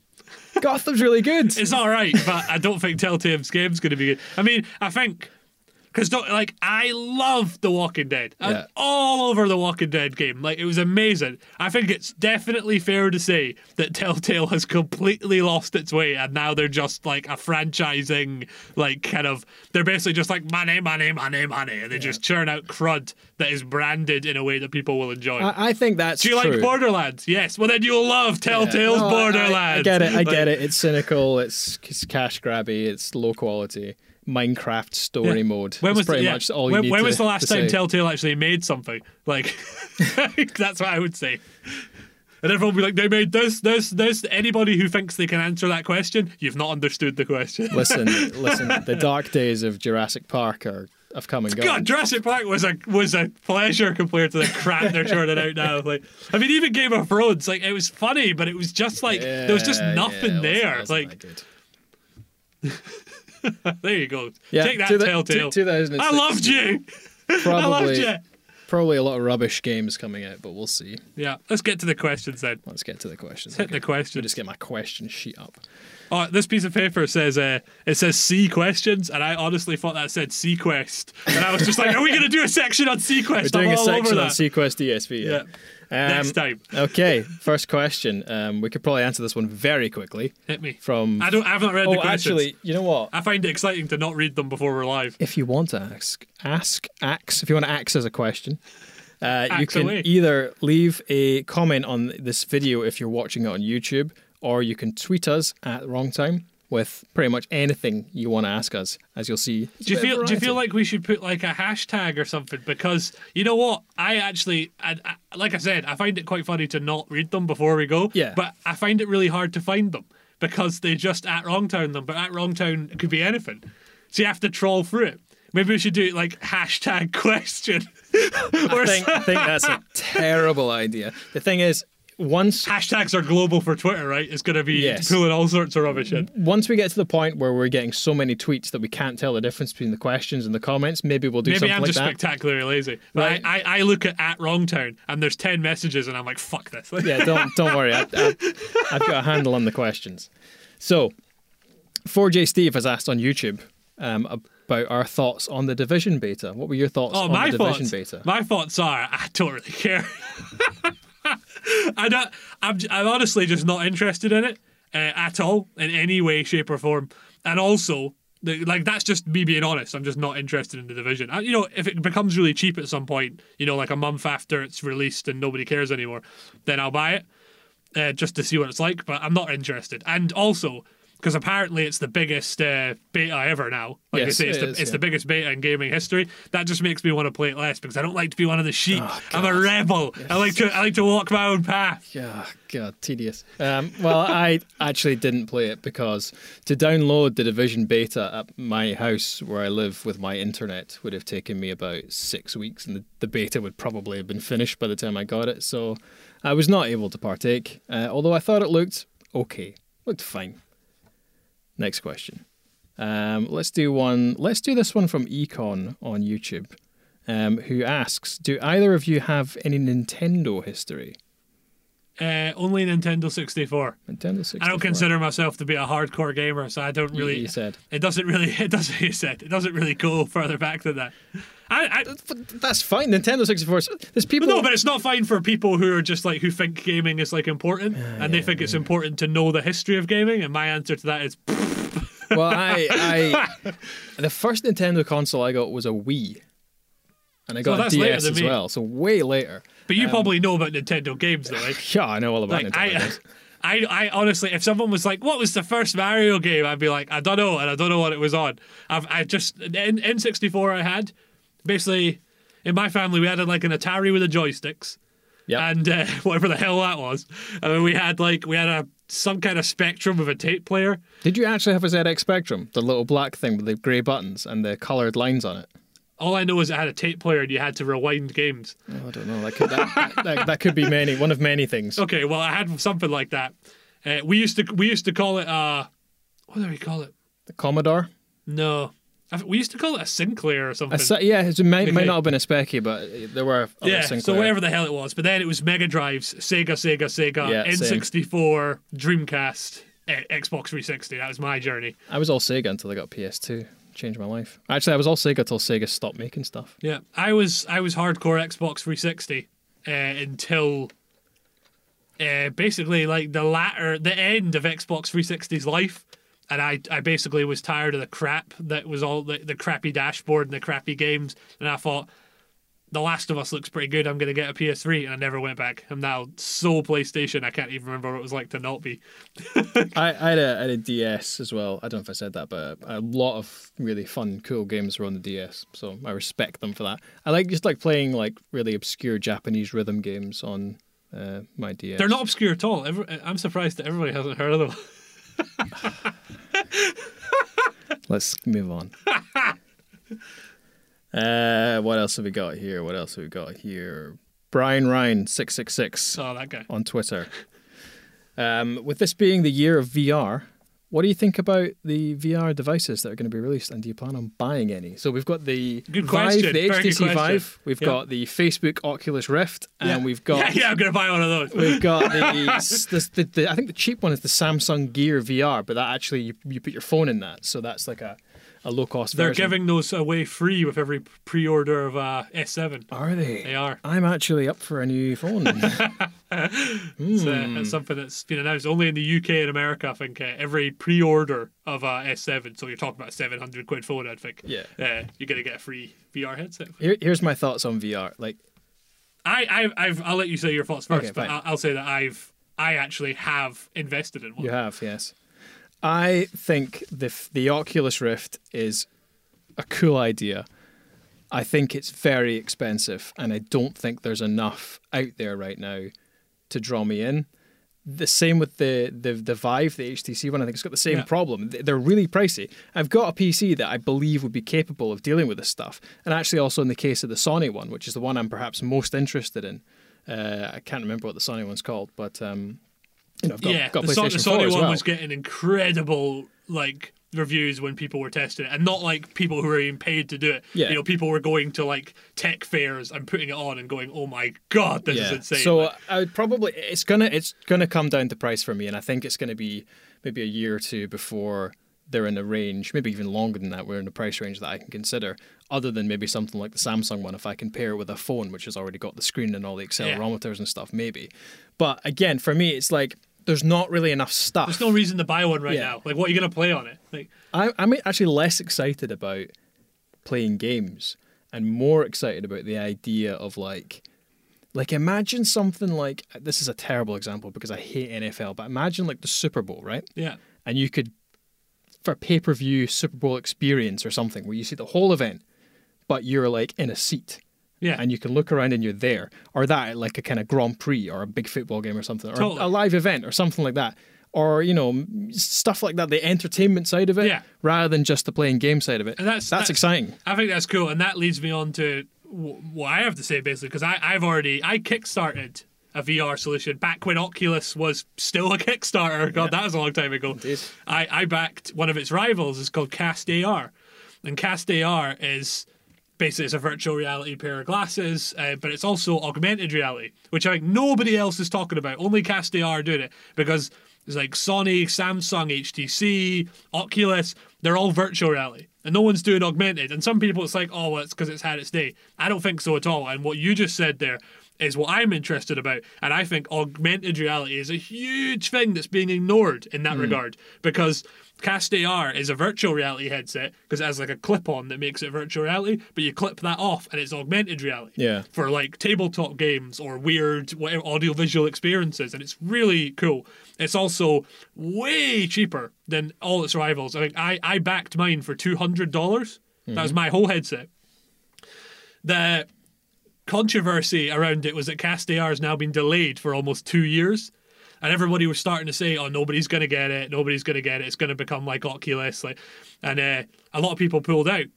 But they basically just got a massive amount of funding. They got like a couple of million dollars from some technology company because obviously VR is exploding this year. Yeah. And they did the coolest thing that I've ever heard of anyone do on Kickstarter. Because most of the stories you hear in Kickstarter are people like the Yogscast stealing your money. Of course, but uh, scumbags.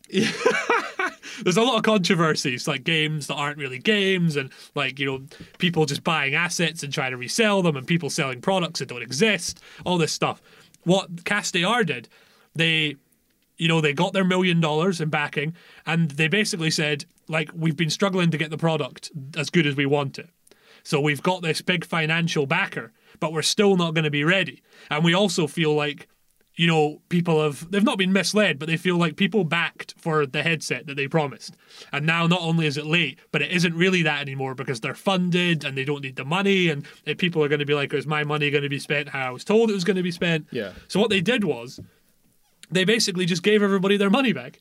They just said, as a thank you to the people, to the like however many people that backed the Cast AR, they gave us all our money back. I've already got my cash back. I received it, uh, but we're still getting the headset when it comes out. Nice. In a year's time, they give each of us a, like a voucher for a free Cast AR headset. Very cool. So I'm really excited about it, and I'm really excited about it because it's augmented reality and virtual reality, and it's also, in my opinion, a reason I backed it is because it just looks like the best thing out there. It's like it's basically a pair of sunglasses, and above each eye is a 720p projector, mm-hmm. and that's what it uses to do like it's in VR. So when you do virtual reality, you clip a visor onto the front, and it projects inside that visor. And when you're doing augmented reality, the projectors just project out onto like retro-reflective cloth or a wall or whatever. You know, you know, if you want to, you can just sit in front of a white wall and watch a movie on it, 3D movie.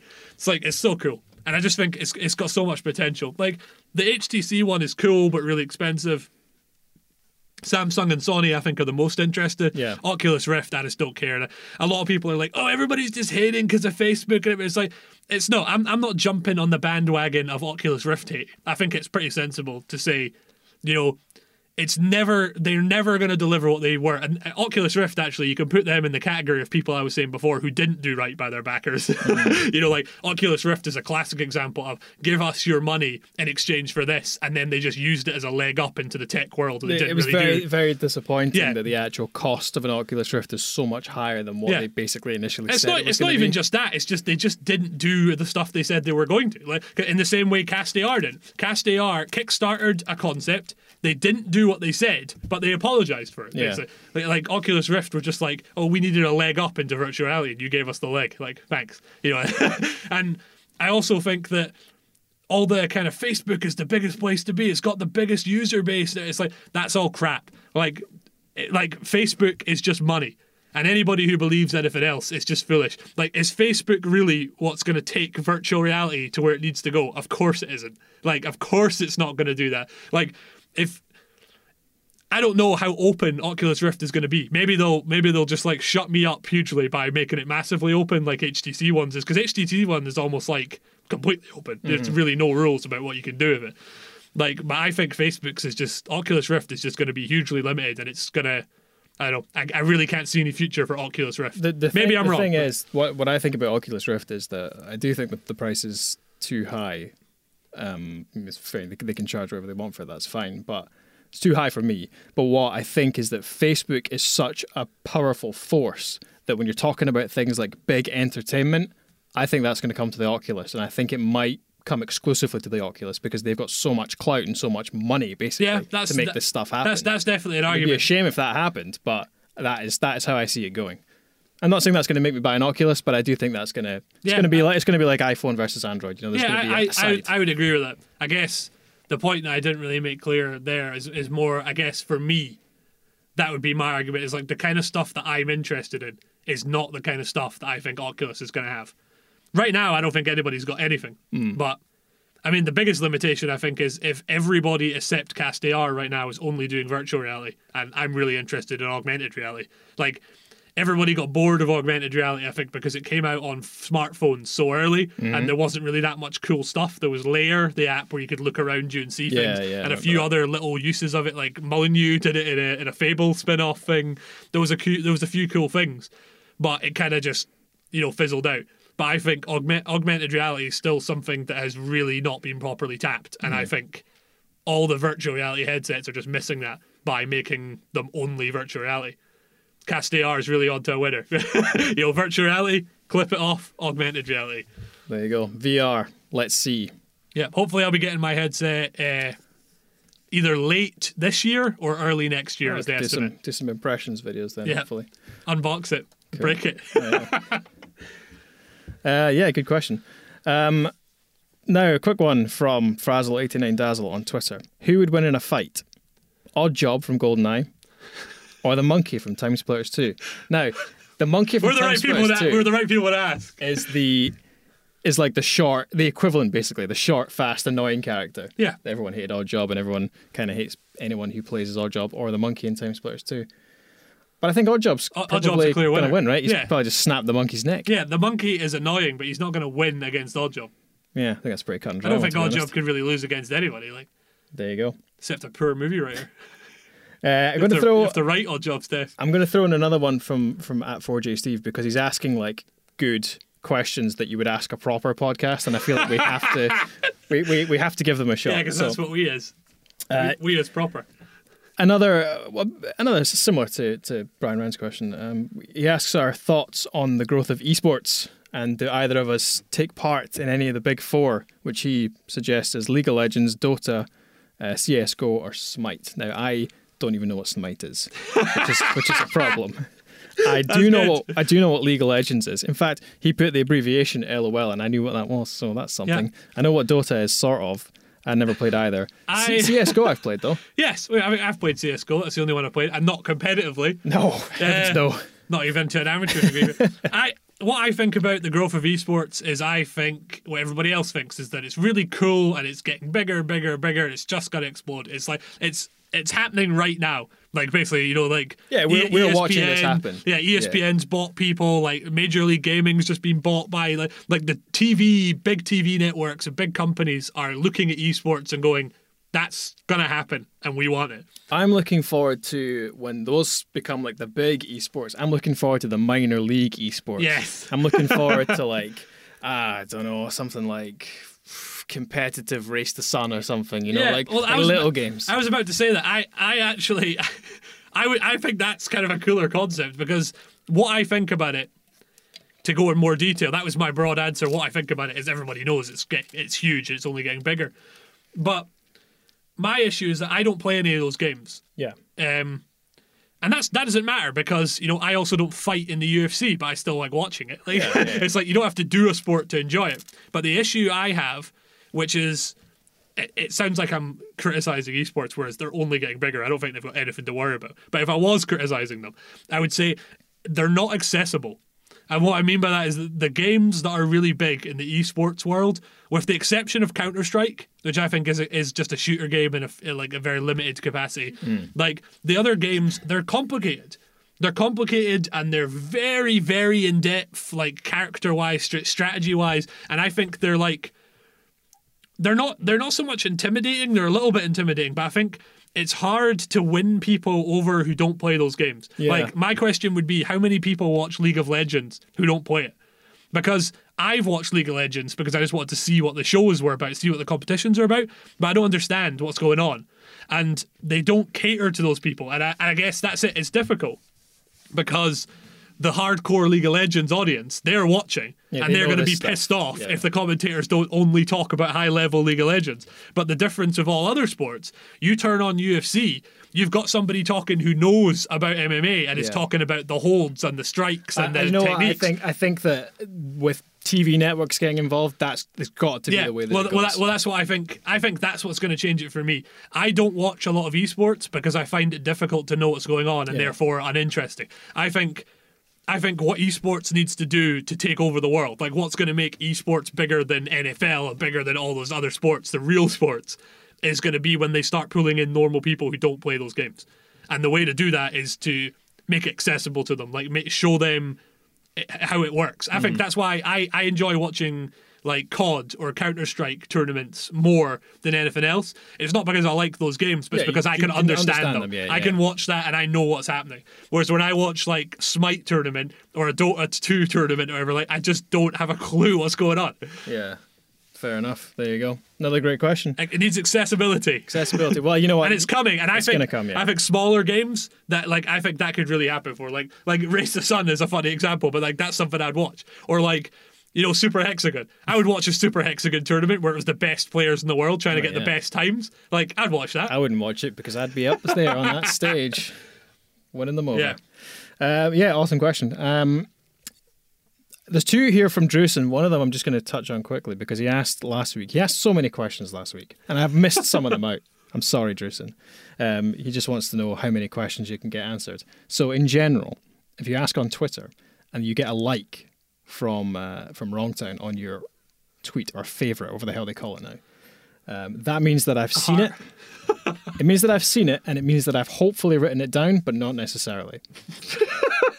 but if you haven't received a like, the chances are I've just missed it. So sorry. or it Um, was so bad that we didn't want to entertain it. yeah, that does happen sometimes, but you know, to be honest, pretty rarely. Yeah. We do, we do, we have a pretty pretty big threshold here. uh, but Drusen's actual question is uh, is another good one, not games related. He asks, "What movie have you rewatched the most amount of times?" And also, as a second part to that, perhaps the same thing, what would you consider to be your favorite movie? Oh no, actually, he says, "Would you consider that your favorite Ah. movie?" So actually, what he's saying is the film you've watched the most amount of times is that the same thing as your favorite movie, or is it a different thing? Probably, I don't think so. But I- I love films. Basically, the kind of people who watch like a who listen to a gaming podcast and they're really into games and they probably assume that I'm also really into games, but I'm just not really. like I really like playing games, but I'm not like hardcore. When it comes to films, I am like that. Like I'm so into films. I I've just I can't even really begin to talk about it. And the concept of having a favorite movie to me is just also impossible because I've just I've seen I I have. I own on DVD thousands of films. I, I've probably seen way more than I own. I've Yeah. watched tons of them. Like I've definitely there's definitely movies where I've seen probably into triple figures amount of times. I don't know. Maybe that means they're my favorites, but like Hackers is one that comes to mind. I love Hackers. I Great think it's a great film, Yep. and I've probably watched it triple digit times. I don't know. Maybe is it my favorite movie? I don't know. It's definitely up there. You don't have a favorite, then you just you just. you I don't just think it's like possible. I don't think it's possible to have a favorite when you like movies as much as I like movies. Well, I don't like movies as much as you like movies, uh, so I do have a favorite film. uh, my favorite film is The Fifth Element by Luc Besson. It's very good. There you go. I've probably watched it like twenty times. I don't know. I mean, a hundred times is a lot of times. That's to a lot wa- of times. It's a lot of times to watch a movie, and I'm doubting myself. But then, to be honest, I don't know. I think No, I've probably. yeah, we, we used to do a lot of traveling I together. think and I've you probably- pretty much watched that film every Yeah. single night. So I think I've yeah. probably watched Hackers over a hundred times. There you go. Well, thank you everyone who asked questions. Sorry we didn't get to them all. We are running very long today. Uh, but thank you very much for listening. If you've listened this far, this is the longest you'll have ever listened to one Wrongtown podcast. So congratulations. Um, since you're since you're here, why not follow us on Twitter? Uh, you can follow the channel at Wrongtown. That's also where you ask your questions. Uh, if you want to follow us for some reason, you can follow Claw at Wrongtown Claw, myself at Wrongtown Reilly. Um, we actually also have a YouTube channel. In case Oh, yeah, you, in yeah, case we you do. hadn't- in case you hadn't heard, uh, youtube.com slash wrongtown central will take you to our channel where you can subscribe and watch lots of fun, cool videos, as well as this podcast. If you want to watch it on YouTube, you can do that. But you don't really watch it, but you know, you can listen to it. Um, if you're on YouTube, um, listening to the podcast and you put a comment in, there's a question, I will ask it next time. Um, you can also find us on iTunes. If you've got an iPhone, that's pretty cool. We're on iTunes. Fucking iTunes. That's that means we're legit. Yeah, proper. Uh, so for iOS users, you can um, download us, subscribe to us on iTunes, and give us a like and a comment, you know, all that kind of stuff, and a five star review if you could. That'd be great. That'd be that'd be swell. That'd be swell. Yeah, that that just makes us sort of makes more people see us. Apparently, that's how search engines work. Um, if you're a not on iTunes, new thing, Pocket Casts. I don't know what that is. Yeah, it's uh, it's like podcasts for everyone else. Ah, So uh, look us up on Pocket Casts if you've got an Android phone or if you just I like don't like. I don't pod- use iTunes, so does that mean I can listen to the podcast now? Yes, you can. Sweet. Yep, Pocket Pocket Casts. I like hearing my own opinions and disagreeing with them hours later. I've also submitted us to another um, podcast directory, um, but I'm not going to say what it is yet in case we get refused for any reason. because I did get an email saying That sounds exciting. your your application is under consideration. Ah. So I think it might actually be a little bit more serious than I thought it was when I filled out the form. Ah, Yeah. That's it. there you go. Thank you very much for listening. Thanks for sticking with us this far. Thanks for sticking with us all the time. You've been great. It's been amazing having you listen to us. Oh, actually, one last question.